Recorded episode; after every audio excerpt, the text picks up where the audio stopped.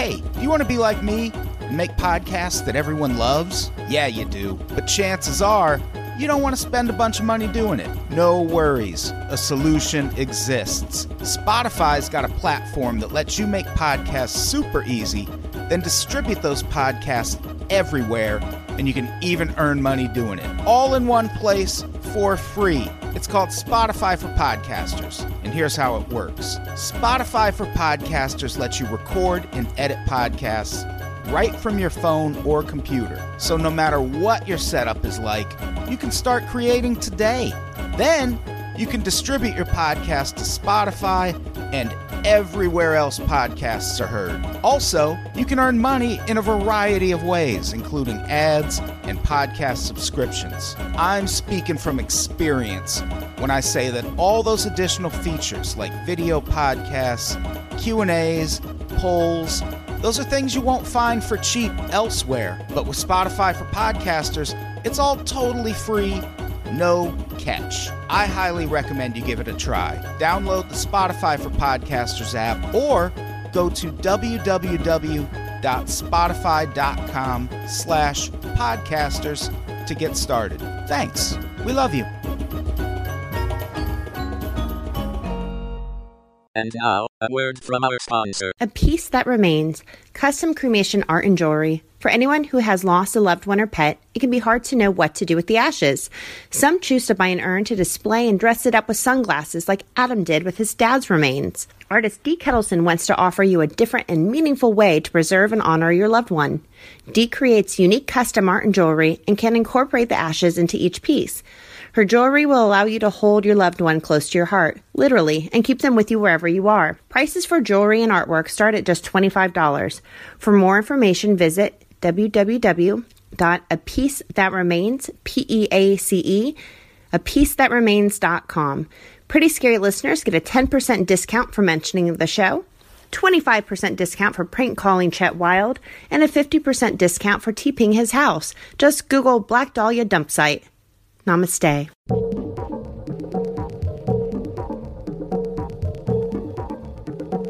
Welcome to Pretty Scary.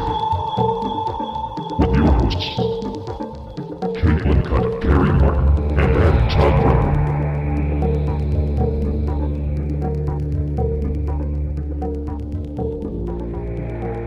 Hey, everybody. Welcome to Pretty Scary. Pretty Scary Boo! Caitlin, son of a bitch. Seriously, like, I'm kind of over it. She's not saying a word.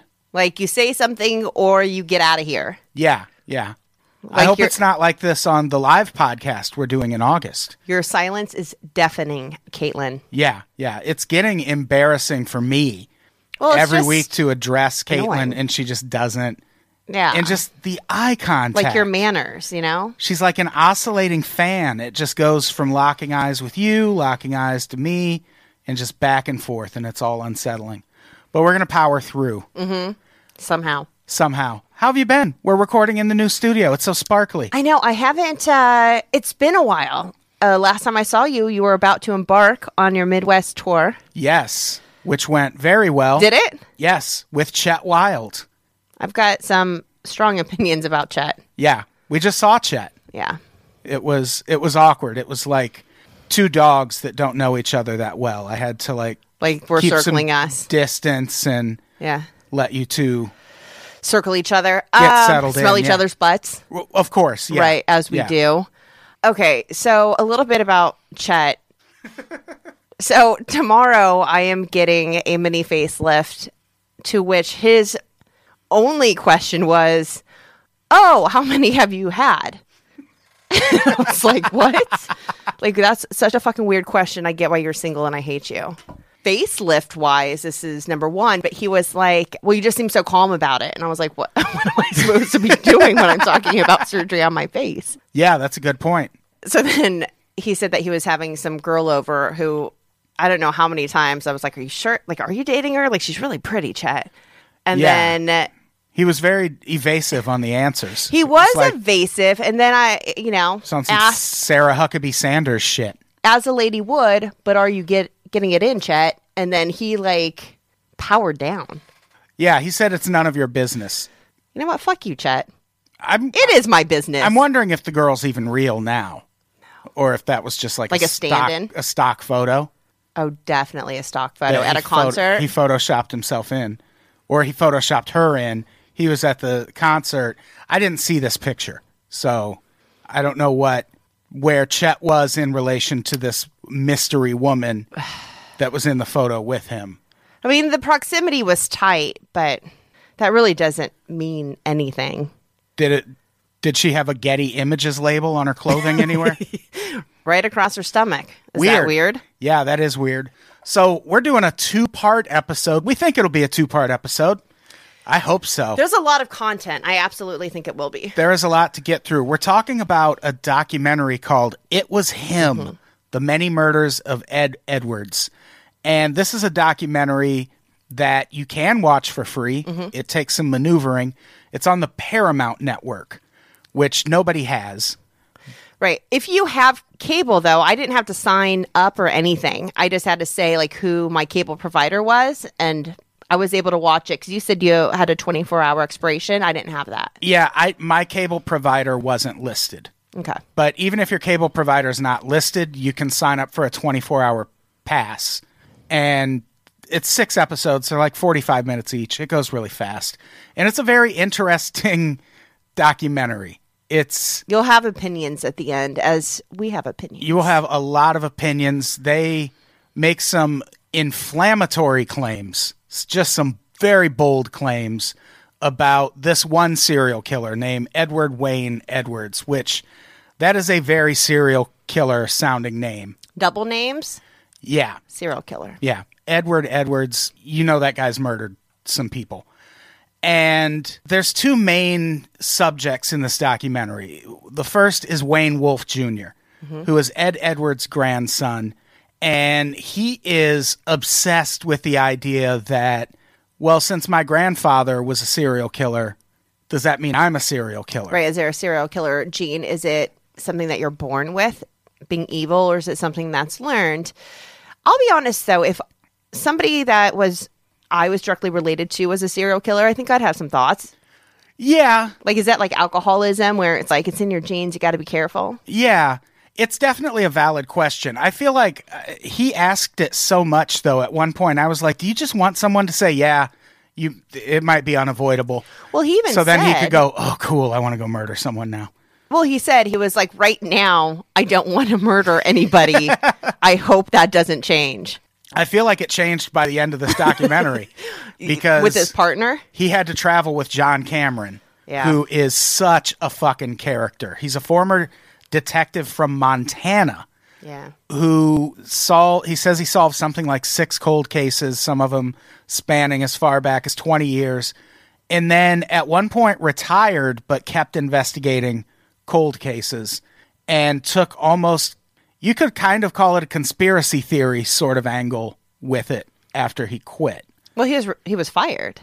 Oh, was he fired? Yeah, he was fired. He talks about that a lot. And he talks about how whatever case he was working on, that everybody that he worked with, like literally all turned on him and ended up hating him. And he lost his job over it. And he, because I think they told him to like stop investigating Ed Edwards and, you know, some of these murders. And he literally could not. It consumed Yeah. him. And now he just does it, I guess, as a hobby. Like, like some people like to put together puzzles. Right. And this, This, guy is a puzzle of sorts. Yeah. that's that's one way to put it. And he's got there's a real Rain Man vibe with John Cameron. Really? Like he's got that monotone delivery when he talks. He's very matter of fact. Like the way he we're jumping way ahead, but at one point he but I don't have it in the notes anyway. But at one point he springs it on Wayne Wolf that he thinks Ed Edwards killed JonBenét Ramsey. And he just blurts it out so casually. He's Oh, everything he says with conviction. He is this. Yeah. He is this. He did do these crimes. And it's like, these are some big allegations. So you can't say, oh my God, all these people hate me and do kind of a woe is me. which it definitely turns you're into. swinging yeah. at the fences. Yeah. And boy, does he swing for the fences. They so these two meet up. Basically, John Cameron has been investigating all of these murders that he thinks are tied to Ed Edwards. And in the process, he's been reaching out to not only the family of Ed Edwards, He has not. He promised Ed Edwards' mom that he would not reach out to them. The grandson reached out to John Cameron. but no, he didn't reach out to this guy's father. But Ed Edwards had kids all over the country, Right. and he did reach out to some of them.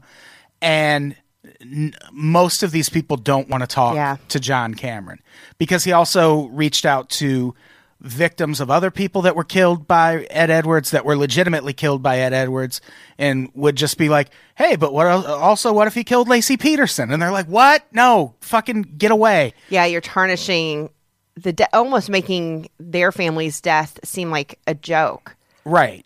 by sol- soling the name. And so, yeah, he pissed off a lot of people. And you will watch that. At first, I did feel very sorry for him because he just kept getting kicked and just kept apologizing. Yeah. But it's almost like he even said he was like, I got calloused to, to basically people being mean to me after a while. when the, and there's uh, Wayne Wolf brings up tunnel vision, which this guy definitely Yeah.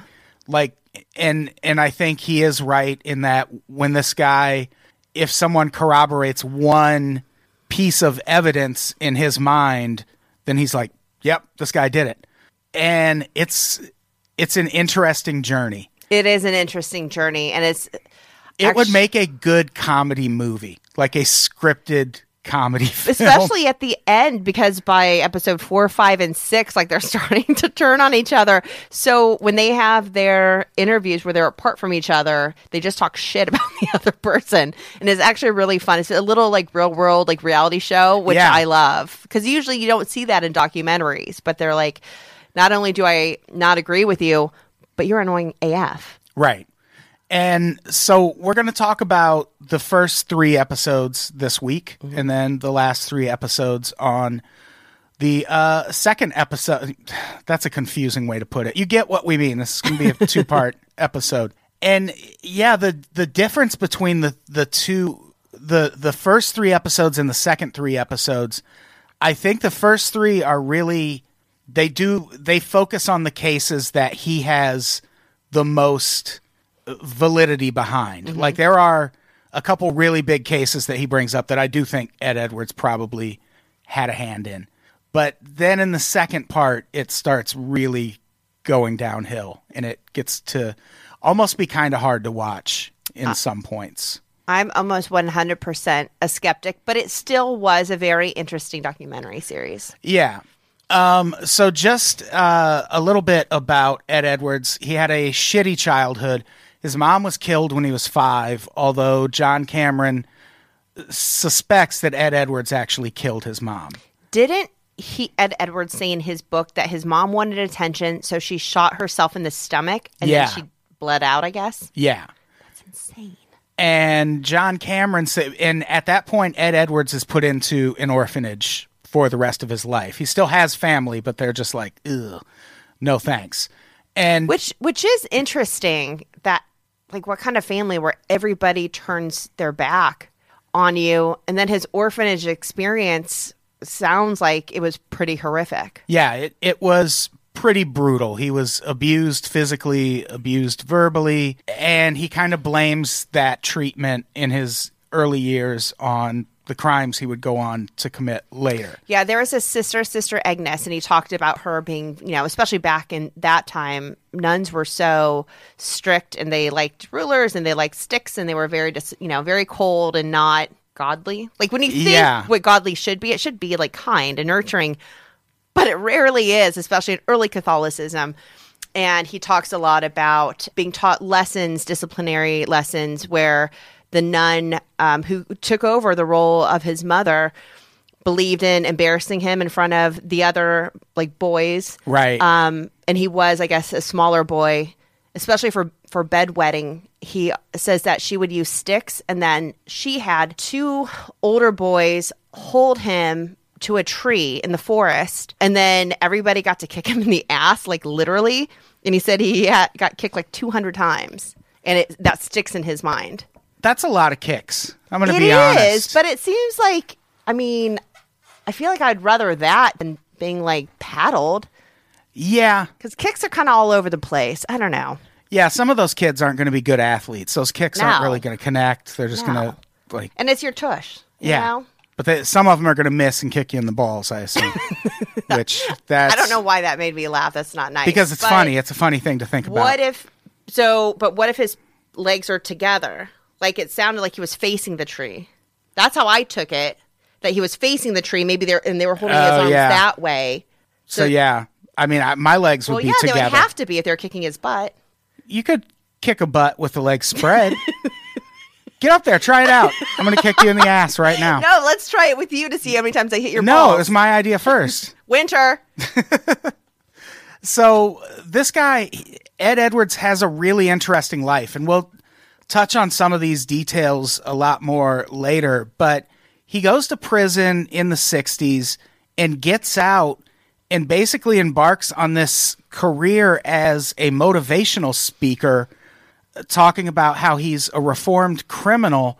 And all the while, he's just committing like just the murders we know he committed, a lot of them happened while he was doing this speaking tour about being a reformed criminal.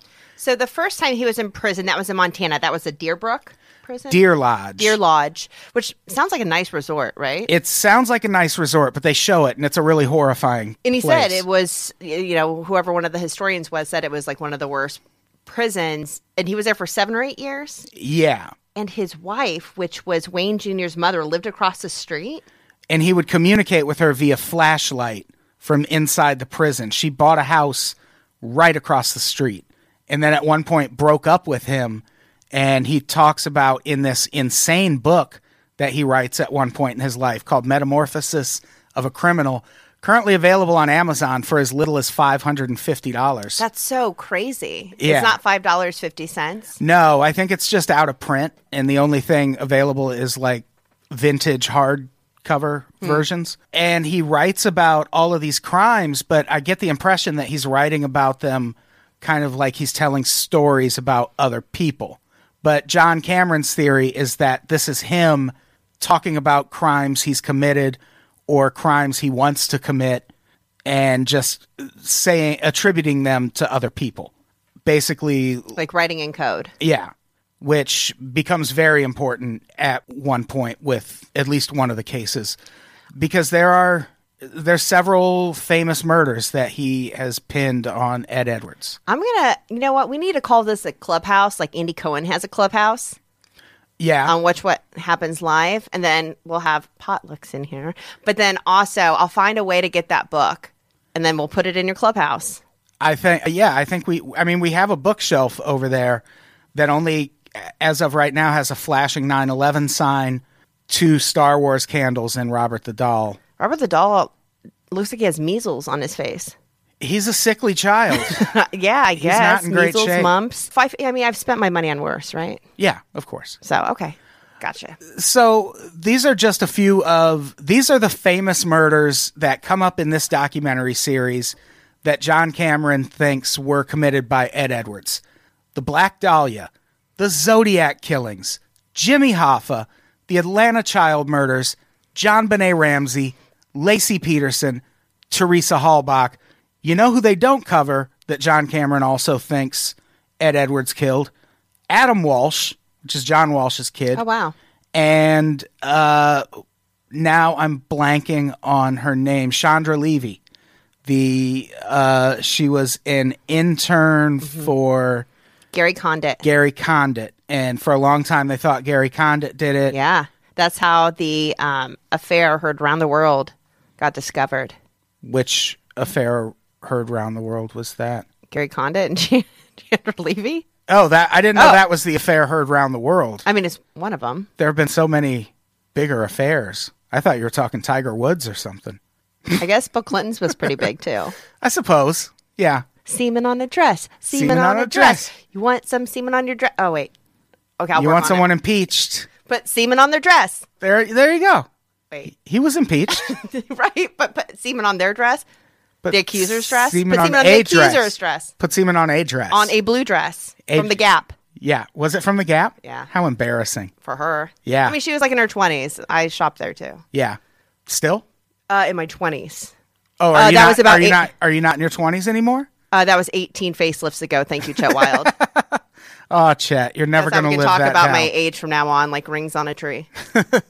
So each subsequent episode goes into all of these different murders and whether he committed them. So we're going to go through each of those and talk about which ones, which of his theories seem more or less plausible. Because I think there are a couple that sound very reasonable, and there are a few that just are fucking out of left field and could never have happened. But first, let's talk about the crime that set John Cameron on this path. When he was a cold case investigator in Montana, he reads this book. He reads Metamorphosis of a Criminal, and it talks about a Lover's Lane homicide that happened in Great Falls, Montana, which is John Cameron's hometown, and where Ed Edwards was living at the time. And this guy's like, there's no way this guy isn't somehow involved in this. So he decides to look into Edward Wayne Edwards.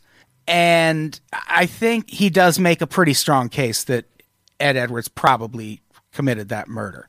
But it's still, they were the Kalitzke Bogle slayings. And it happened in Great Falls, Montana, Cameron's hometown. It was a lover's lane murder. And eventually, Edwards confesses to five other murders that are all really similar to this. Mm-hmm. And that's what gets John Cameron on this path, thinking, well, what else did this guy do? And boy, does it turn into a rabbit hole. At one point, he turns into an owl and then attacks Kathleen Peterson and pushes her down a staircase. Right. That wasn't mentioned either. Well, it picked, I think the owl picked her up Yeah. and then dropped her Correct. over the staircase. Hence the talon marks. We jest, but I do head. think an owl killed that woman. And I think a lot of people are coming around. I am one of them. Yeah, sorry I didn't have a Netflix documentary to sway you. I guess I guess I need to have an agent for my information to be Because valid. it I understand. It sounds so preposterous and I hate to say what if there's an owl listening to this right now who's like, "I'll show you how preposterous it is." then as I walk out your front door Yeah. it attacks me. More like as you walk- Burbank is known for their owl attacks. As you walk out, okay, what's next? That was pretty good. Uh. So that's what gets him on this path. And one of the murders they mention in this first episode is Timothy Hack and Kelly Drew, mm-hmm. which is this was a case that was broken by a news reporter in Wisconsin acting on a tip from what turned out to be Ed Edwards' own daughter. Mm-hmm. She called in this tip and was like, Hey, I think my dad actually killed these two people in your town in this unsolved murder way back in 1980. And she gets DNA from Edward's daughter, and it's a match. She gets mm-hmm. Edward's DNA from his daughter. The daughter's name is April. So, other than the son, which is Wayne Sr. from the first marriage to Jeanette, the second wet marriage, I can't think of her name, May or something like that. Yeah, he married a few times. But but he was married to her for I think 25 or so years and he had five kids I believe with her. So April was one of them and that's how I first heard about Ed Edwards is I had picked up a People magazine and it talks about like I turned in my dad he was a serial killer and it talks about April Right. and they interview her a lot in this. Um, they also did this Timothy Hack and Kelly Drew. This was repackaged I think by a Crime to Remember on Investigation Discovery because I'd heard about him a couple times before Yeah. you had mentioned that you wanted to cover this documentary series. Yeah, I'm sure it has been. It was a pretty crazy case. They were murdered in Wisconsin in, I think, 1980. The bodies were missing for 72 days. And even after the bodies were discovered, this went unsolved I mean, for a long, long time. good kids, small town Wisconsin, went to I think a wedding Going to a wedding reception. and then just never heard from again. And I think Yeah. too, uh, Kelly was telling her brother, who then became a detective who hates John Cameron with Yes. passion. Burning passion. yeah, that um, she wasn't even sure she was going to go to that wedding that day, and then ended up going, and then Yeah. never returned. Yeah, and hearing Edward's daughter talk about that night is pretty crazy. She's like, "Yep, my dad came home covered in mud. He had a cut on his face. He said he was out hunting and that the gun kicked back and hit him in the face. And then he talked about these murders obsessively and then we just got the fuck out of town. Mm-hmm. And he's got kids in different areas that are interviewed at different times throughout this. And one running theme with this guy is that he moved all the time Yeah. like to the point that for some of these crimes it's like well was your do you know was your dad in denver in 2006 and they'll be like i don't know we just know he was on oxygen at the time It's almost like you know, like an army brat. Like they move Right. around so much. It's about a year, and she even talks but about. murder brats I actually, yeah, that's Yeah. pretty good. I think you just coined a phrase. finger me Yep, murder brat. Uh, look it up. Won't be there, but we'll somehow find Yeah. a way to insert it. we'll get it put on urban dictionary don't you worry I like it. Um, but yeah, she was like, you know, you just know as a child, she was like, you know, he had a temper. It was easier just to take your punishment right away. She was like, we, we moved and it would be suddenly and would stay in a place for about, yeah, about a year. yeah about a year and move and then wayne wolf is talking to two more of his kids uh, i don't remember the guy's name the girl's name was janine I felt like it was just a junior and he looked just like his dad, too. Yeah, I think it might have been his name, or it might have been John. Yeah. also. something like that. it was Edward or John. yeah, Ed John, Ed John. something like Ed that. John Don. Edwards. But they talk about how their dad would just make these arrangements where he would move to a town and live in the house under the agreement that he would fix it up and do like construction Mm-hmm. Handyman work, work, and yeah. they would just kind of live for free. And then once the house was done, they would just move somewhere else. And Wayne Wolf is like, wow, my dad does the same thing. And his dad is not the serial killer. Yeah. His dad is the one who sent him off looking into his grandfather, his father. And, but still does the same thing, lives the same way. And I think that early on kind of instills that, oh shit, is there, is this like a Right. killer gene because they inside did, me? didn't know each other and i think Ed Right. edwards talks about that in the book like he used to watch his son as an infant playing with his ex-wife jeanette and he was like you know as soon as there's not people around i want to kill her like uh, you know, Yeah. he'd wait out for a little while there was some show again on investigation discovery where the daughter of i think the smiley face killer i know there's a couple of them but he was like a big tall trucker and you know she talks also about how you know she's scared about how she's perceived and you know if she has you know these inherent evil genes and she interviews other children of serial killers and or victims of serial killers and she tries to put them in touch but a lot of the children of serial killers you know have said like it'd be the middle of the night and we would move to the next place you know again when you Yeah. talk about murder brats that's one of the recurring themes is you know their, their dad didn't usually narcissistic uh, couldn't hold down a job and then they just moved a lot just kind of like randomly in the middle of the night with whatever they could throw into a suitcase. Yeah. And Ed, Don, or John, whatever the other i think you're right. I think it is john. he at one point talks about this feeling that would come over him whenever his dad would start talking to someone. And he was like i just knew whatever's going to come out of his mouth is him trying to scam this person in some way or take something from them.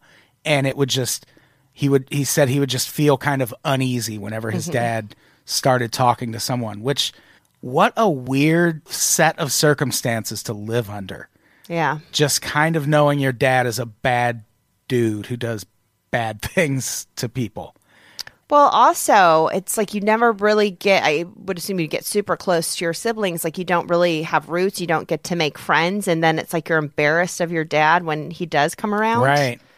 And, and one of them, I, and my guess is the second marriage, which is longer, the wife was doing robberies with him, or was that the first marriage? I I don't know if she was actually doing them with him or if he brought just brought her along because I think that's Wayne Wolf's grandmother who died right before they started filming Right. this. And one of the quotes from her that John Cameron remembers when he talked to her was she said Ed just liked to kill people, which We all have hobbies. Yeah, I mean everyone's got their thing, Right. You know, we do podcasts. He kills people. What's the difference? I don't. I don't think there's much of a difference. You think it's just a lot of gray? yeah, it's all. It's all just all a gray area. Okay. To each their own. By the way, I keep staring at the Mein Trump oh. framed photo.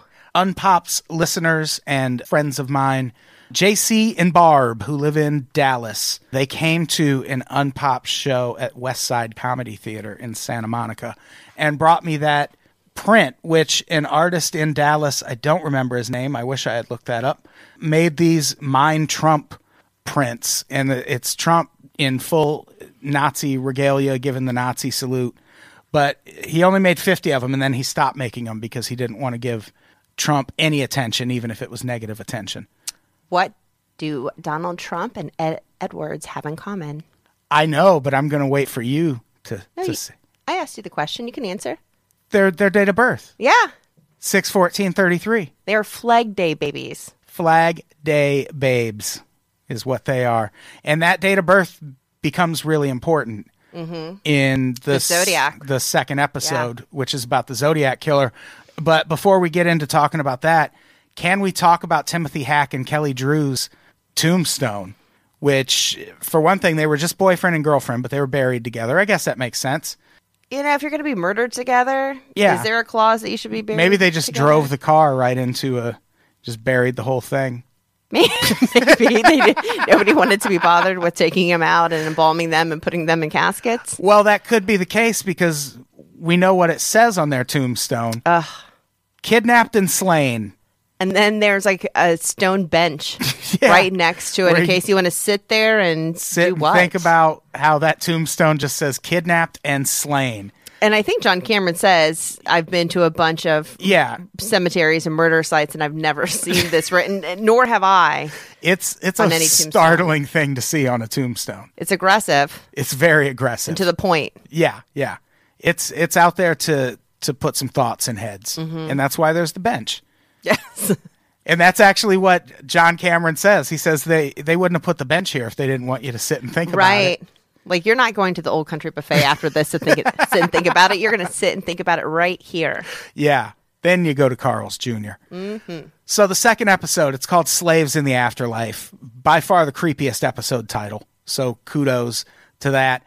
But this is basically the episode about hey, is Ed Edwards the Zodiac killer? And here's the thing I think he is.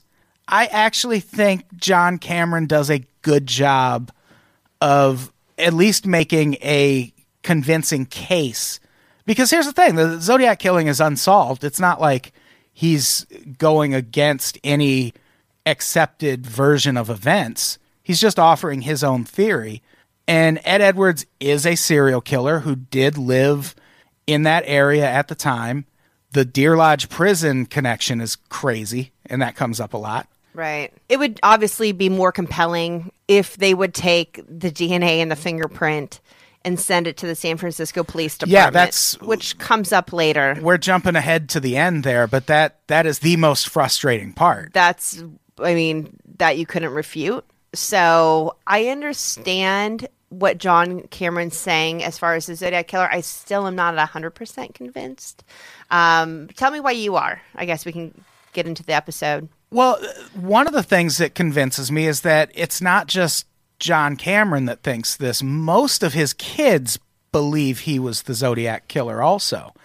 And the the first kid that they interview, the daughter that turned him in in the Wisconsin April, case, yeah. April, she was like, "You know, no, I don't have conclusive proof, but I can tell you that everywhere we moved to there was a Zodiac killing and I think my dad committed those killings. And that to me is more convincing than anything John Cameron comes up with. So he had like what two big points? Well, he said that the Zodiac killer liked the Lover Lane killings just Right. like Ed Edwards did. He also mentioned the cross from his Catholic orphanage Yeah, that that comes up later on. as being his symbol. But one of, I think the most compelling thing is the Deer Lodge prison connection. And then he also talks about like the the leather work Right. of the mask. which Deer Lodge prison was known for. Right. They did a lot of leather work in Deer Lodge. And if you look into the, the Zodiac case in general, there's one victim who actually survived. That's where uh, that famous drawing of him wearing that executioner's hood comes from. And that person actually talked to the Zodiac killer. And the Zodiac killer, he said something along the lines of Deer Lodge prison is the answer. Like mm-hmm. that's that's where this all starts. Like he explicitly mentioned Deer Lodge Prison, which is where Ed Edwards was for the eight years prior to the Zodiac killings starting. And when he was paroled, he first went to Portland, which they touch on a murder that happened there near the end of the series that he probably also did. And it was right before the Zodiac killings. But then he makes his way to California. And they get into a lot of like the ciphers and things that he Right. sent. And I think they do an, a pretty good job. But I, the Deer Lodge prison thing is, I think, the most compelling link. And they also there was this Halloween card that the Zodiac killer sent a reporter named Paul Avery, who I think is who Jake Gyllenhaal is playing in the Zodiac movie. Okay. I believe. And when they sent this, he said it has an identity as or, or clue as to the identity of the killer. And what John Cameron points out is that on that card is a six, a 14, and a 33. It's the hand. So it's the skeleton's hand, and he's doing like an OK sign. Right. So with the three fingers up, and then the pointer finger, the fingering finger, Fingering finger, right? and the thumb together. So that makes like a six. And then the two, three. So he's got the ring finger and the pinky finger next to each other, and then the bent three. So it'd be like two threes. right. And then the 14 is just drawn on the hand. Right. Like there's a number 14. And that's Ed Edwards' birth date. Right. And- Is it a stretch? I don't know. There's also he had a lot of words on like to the side and he was like see his name's on there Ed and it was taking Ed out of the word doomed. Yeah. Again, is that a stretch? Yeah, I that- thought it was a little bit. Yeah, that part was definitely a, a stretch. But there's also the composite It's sketch. not like he had like Tobias or something like you know what I mean or Zachariah or some like Ed I think is in a lot of words that end with an ed. but there's also the composite sketch, which does look a lot like Ed Edwards. But was he ever known to wear glasses?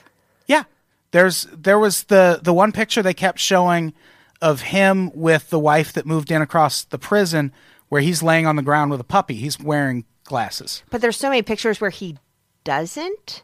Yeah, but he, he presumably you would wear them if nothing else to kind Kill? of disguise your identity when you're. I mean, out in the yes, that's com- com- yeah, that's true. I would just think they'd be like those fake glasses you get at CVS where you don't really like need a prescription. They're more for um, aesthetics. Do you think that's what he was going for? I don't know if that. Yeah, who knows? But there, yeah, there were definitely pictures of him with glasses, and because they he- show there was like a top five, and I don't remember if Ed Edwards was in there before the Zodiac killings. And I, whoever the last guy was, had the glasses. I thought looked exactly like the composite sketch, more than Ed Edwards. but that was the guy they also said was probably too old to have done it.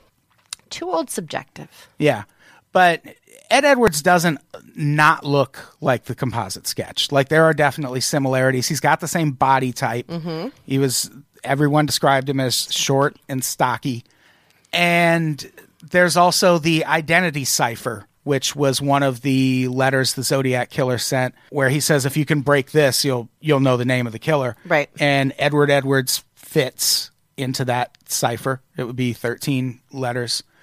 And the the Deer Lodge thing is pretty crazy to me. They they do produce at one point a leather photo album thing that Ed Edwards made in prison, and it's very intricate leather work. For the Wayne Senior, yeah. Right. So they talk about some of the different killings in this episode and I actually I feel like he should have just made this a documentary about the Zodiac killings. Because when we get to the as we've already talked about when by the time we get to the end we know San Francisco has the Zodiac killer's fingerprints and DNA. Mm-hmm. And we know Detective John Canterbury, who they talked to in this first episode about a different set of killings that Ed Edwards carried out in Norton, Ohio.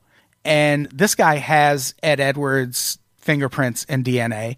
And if they could just compare the two, this would all be behind us. John Canterbury, another person who refuses to talk to John Cameron. Right. Like nobody will talk to this guy. but I'm I'm curious if that's him refusing to send it or if it's the San Francisco PD going, we don't really want to see it. But it's like, what would be the point? I mean, think about how much acclaim that with the Golden State Killer, that Paul Holes and everybody, you know, who fought to bring light to that case and to bring that DeAngelo guy to justice got, and it's been what, dormant for 30, 40 years? But it wouldn't be them solving it. It would be John Cameron solving it. Still, San Francisco. I feel like you're better than that. I I would hope, but you I, would hope so too. I also get why they would maybe, especially if this guy is the Zodiac killer. I also get why they would just kind of be like, "Yeah, he's dead now, so that's over." so who cares? We can't bring him to justice. well, we can't bring him to justice, and also the fact that he was out there this long and we weren't able to bring him to justice is not going to reflect kindly on the San Francisco PD. But is it odd that John Canterbury appears in this documentary, and it's one of the later episodes, but is evading calls from Wayne? Like he's not answering. He doesn't return his calls again. This could just be editing. Who knows what the situation is? But it sounds like at some point he stopped communications. What would be the point if it's not on your side? Yeah, that's that's mm-hmm. true. He just wants to keep his job and just Maybe he's the one that doesn't want John Cameron to get credit for solving this. maybe he's a Zodiac killer. that is probably what it is.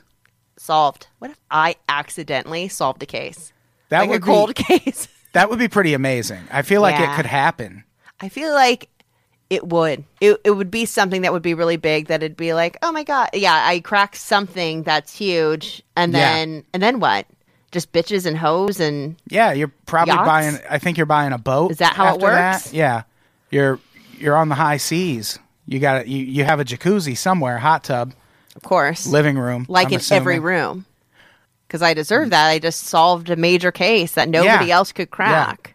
They're trying to keep John Cameron from getting his hot tubs in every room. I think. I don't know that he deserves it though. He is relatively unlikable. Well, they do make a case for him sort of being a victim of Ed Edwards also. Mm-hmm. Because I think there there had to be because he makes contact with Ed Edwards before Ed Edwards dies, which was I think 2011. This guy suddenly died in prison, which is kind of a bummer in that it seemed like he was on the road to starting to confess because he confessed to the Wisconsin murders.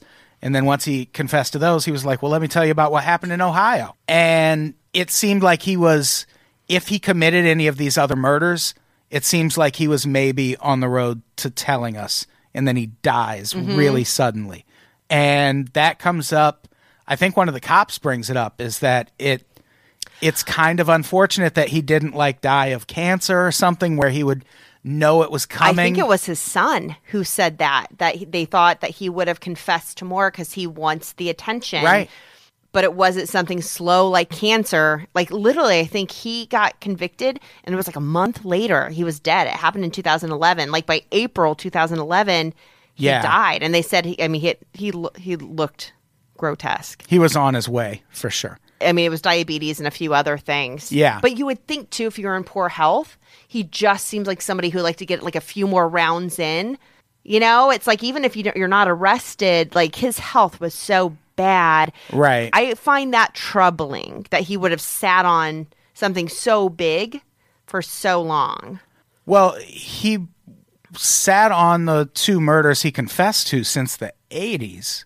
And, you know, But the Zodiac ones are so the way they explain recognition because they bring that up a lot that he want he does these things for recognition mm-hmm. but it's a different kind of recognition where it's just i want the public to recognize that these were a big deal. what's been done here. Like i don't want it to just be a murder that makes like the back page of the newspaper and no one cares. And john cameron thinks he did commit a lot of murders like that that were also just probably missing persons or you know crimes that weren't reported as heavily because of racial demographics of the victim things like that. But it's more high profile crimes. He wants crimes that get a lot of attention and get a lot of media attention and i think i, I feel like there this is one of those things where there's some truth to it and then there's obviously we'll get to some other cases where It doesn't it just sense. seems so improbable. my my last hang up with Ed Edwards being the Zodiac killer is I feel like they talk about him being smart with an IQ of 132. But in any interview he gives, he kind of sounds like a country bumpkin. Like I don't really get the intelligence. I really don't get the craftiness. Wait, know, are you saying they say the Zodiac killer is smart or Ed Edwards? Ed Edwards. Yeah. But they also said he intentionally presents himself as kind of like this country bumpkin who doesn't know anything. even his book though like the confessions is all of it is very basic like a lot of times when people are like are smart like they use big words they don't do But- misspellings they use a lot of double s's or somebody did But here's the thing he's only got a sixth grade education. So he's smart. He's just not necessarily book smart. Like he's not. uh, There are a lot of studies that make it pretty clear that spelling isn't necessarily tied to intelligence. Uh you're talking to, I mean, To I, do spelling I bee vehemently disagree. as do i. Yeah, I think once you hit the, the disagreed. city level, d-i-s-a-g-r-e-e D. disagree. Oh D, oh I thought deed. We were doing disagreed. no. But yeah, once you hit the city level of a spelling bee, say the word first? I think that's pretty pretty high level intelligence. But there are that all, was yeah on local tv nobody's gonna take that away from me. Yeah, exactly. nor, nor you no, I'm not. Neither of us. We've earned that. That's ours forever. Mm-hmm. we need to find those tapes so you could put them on your i've got mine I oh, I don't. I don't know where mine would be. listen we all had an ugly year It was on Mine's VHS. pretty bad. I had I a- think mine's on DVD. I had a pretty bitchin' bowl haircut when I was on the spelling bee. I hadn't seen an orthodontist yet, so you can imagine the shape my teeth were in. So yeah, the first episode is mostly about, or the second episode is mostly about the Zodiac killer, and I think they do make, I think he does make a pretty compelling case. I mean, we're obviously not covering everything because we want you to go watch it yourself, but I think geographically where this guy was, I th- I think they they do make a strong case. I think the prison thing is really compelling. But then they get into episode 3, which was some conflict for me cuz they get into two questions. Was Ed Edwards the Atlanta child murderer? And did Ed Edwards kill JonBenét Ramsey? Yeah. And one of those things I'm still kind of buying, which is the Atlanta child murders. Because this is enough. if you look into Wayne Williams, it's not a strong case against him. Like, I know history has closed that case and we've decided Wayne Williams did it. But there are, I think we, history has also taught us that there are a lot of people in prison over false confessions. So, did you listen to Atlanta Monster at all? That podcast. No. Okay, so it covers this and and the killer. And I'll be honest, I listened to like one episode. I had trouble getting into it. Uh, Jen Sturger actually really liked it and recommended it. But I think in this documentary they talk about how they think it was a mixture of what was his name, Wayne. Wayne, Wayne Williams. Williams. and also Ed Edwards. Kind of similar. Wayne Williams. Oh, yeah. It would be better if it was Wayne Wayans. Yeah, or William And Williams. he was actually a Wayans brother. William Williams. Would have Wayne Wayans. Let's agree to disagree. That's fine. sure, sure.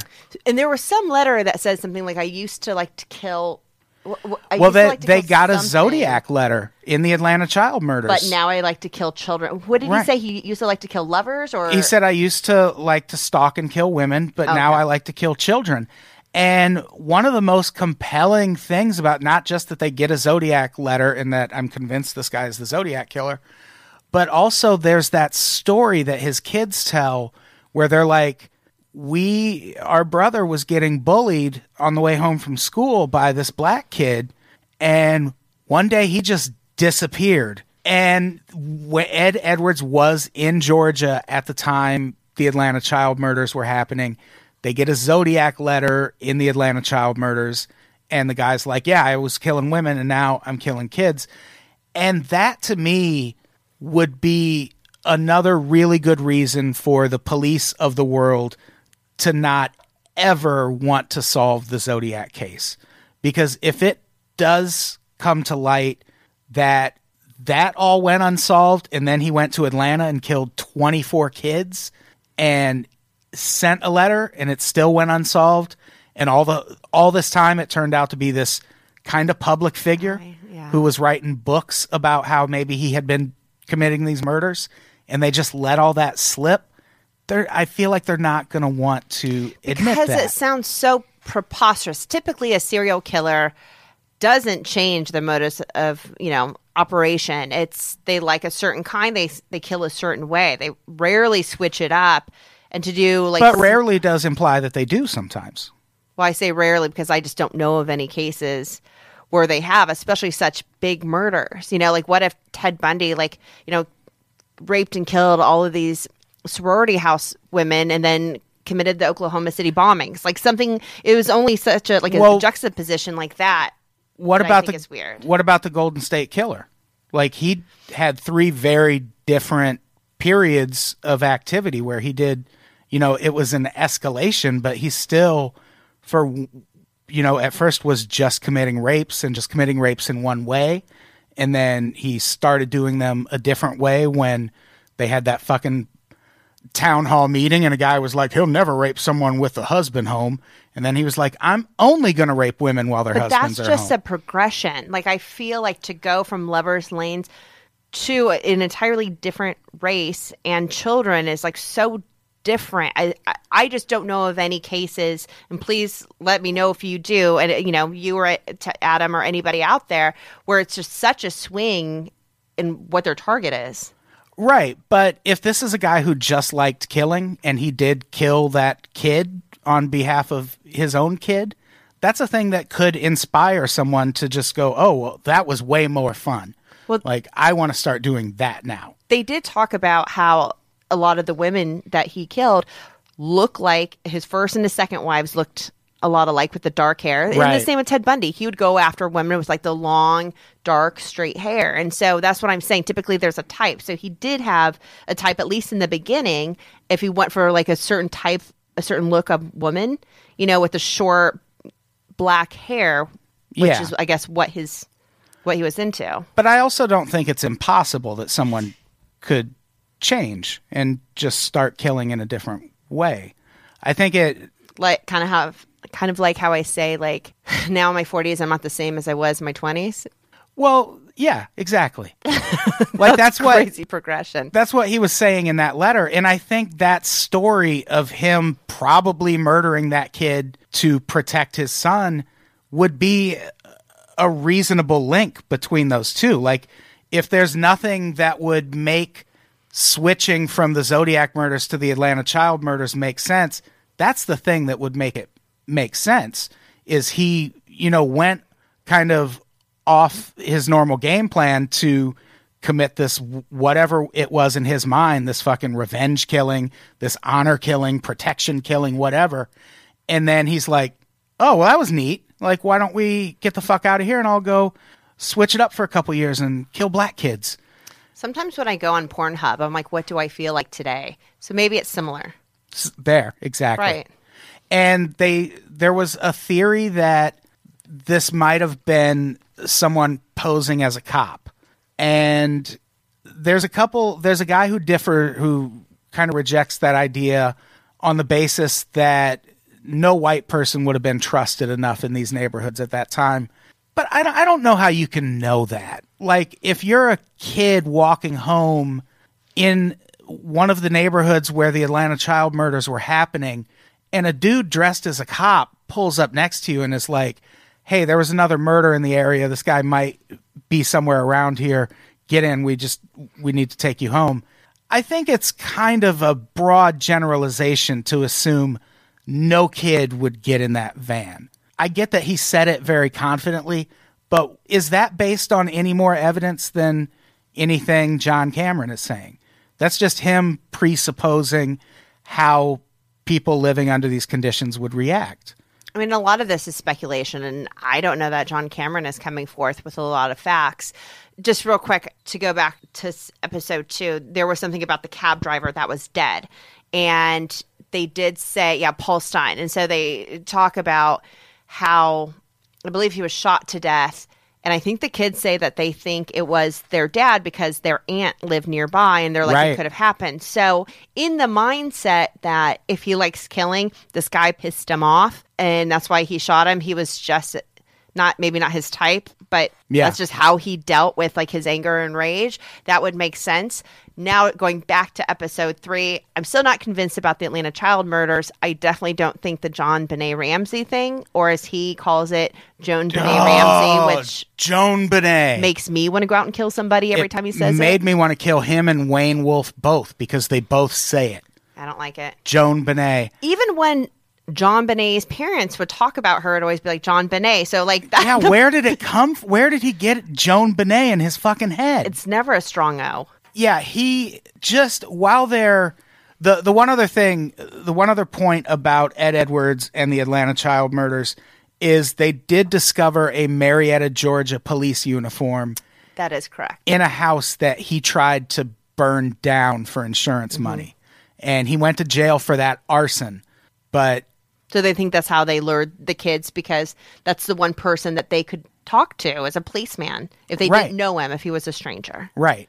And if he's wearing a police uniform, then that's, you know, going to at least give him somewhat of an in. And if it wasn't the child murders, it's like you know he was doing something.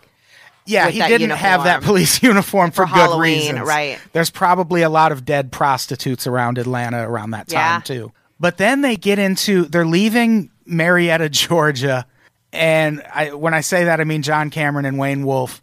And John Cameron, this is where I say he's like got Rain Man qualities. He just spits out that Oh yeah, Patty Ramsey grew up in Marietta, Georgia. She and JonBenét Ramsey are actually buried here. And then he just casually goes, Ed Edwards killed JonBenét Ramsey. And Wayne Wolf is like, What? and he just springs this on everyone in the middle of the documentary, in the middle of a car ride. And he says like, stuff with so much confidence. Like if I had that much confidence, I probably would like be married to like somebody who's like desirable as opposed to like the ne'er do wells that I date. it's just with such, and he doesn't care like that. It a lot of people are going to be like, well, that's crazy, that's ludicrous. Like, no, this is really what he believes. And that's why there's times when I, I would watch him to be like you know he's going out and he's you know having dinner and he's drinking a beer and hey what's up man? Like like a normal person. Like i'm waiting for him not to be normal just because you know Yeah. some of these claims are so outlandish and the way he's tying them together just seems so loose and preposterous. Yeah. like he's not doing himself any favors Yeah, and he does bring up the fact that in the JonBenét Ramsey ransom letter, the word business was spelled with two S's, and that was a characteristic of the Zodiac killer. right And uh, so that the problem is that's kind of there are Zodiac killer references in the letter. There's a reference to a Dirty Harry movie in the letter that is the plot of that movie is basically Clint Eastwood hunting their whatever the Hollywood version of Yeah, like if you talk to a stray dog, I'll kill you. I think was the yeah. line. And he does bring up some things I'd never heard in the John Benet Ramsey case, like the secret Santa visit, where she apparently told a friend of hers that she was going to get a second secret visit from Santa Claus after Christmas. Mm-hmm. And the kid's mom was like, No, Santa's coming tonight. And John Benet was like, No, but this is a secret.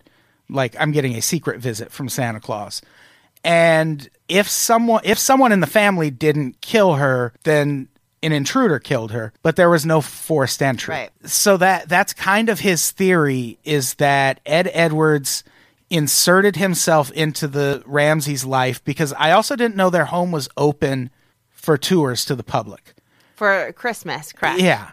And his theory, I think, is that Ed Edwards befriended JonBenét Ramsey at some point and was like, hey, I'm going to come visit you myself on some secret shit right after Christmas.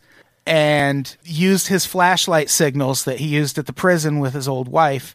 But if she let him in through the front door, I mean, I would just think as a parent, you've got that supersonic hearing where it's like, why is my six year old daughter opening a door at midnight. Yeah, that's kind of what I thought too. And how would Because I was like, even if she left a, a window unlocked, like, you know, where she was found in the basement, I believe they think the intruder went up Right. and through there. But if he was stocky, how could he get through there? and at this point he physically couldn't have done that. right. And that's a thing that comes up and they do actually do a good job of proving how this guy's mind works in this episode because when they bring up, well, he was so old, he wouldn't have been able to pull off this killing at the time. John Cameron is like, well, he killed his foster son the same year. And on the one hand, that's a good point because he did kill a very able-bodied dude who was a, uh, had gone to the military and was about to get shipped off to Korea. But that story, I think they end up debunking the JonBenét Ramsey thing because remember, there's that scene at the end, and one of the kids is like, some of the other kids that you haven't interviewed actually have proof that he was home during that Christmas. Well, they had mentioned too that there was like a strange 911 call, I believe, during one of these tours Yeah. from the Ramsey house. And they think that that was Ed Edwards. John Cameron thinks that it was Ed Edwards trying to check the police department's response time.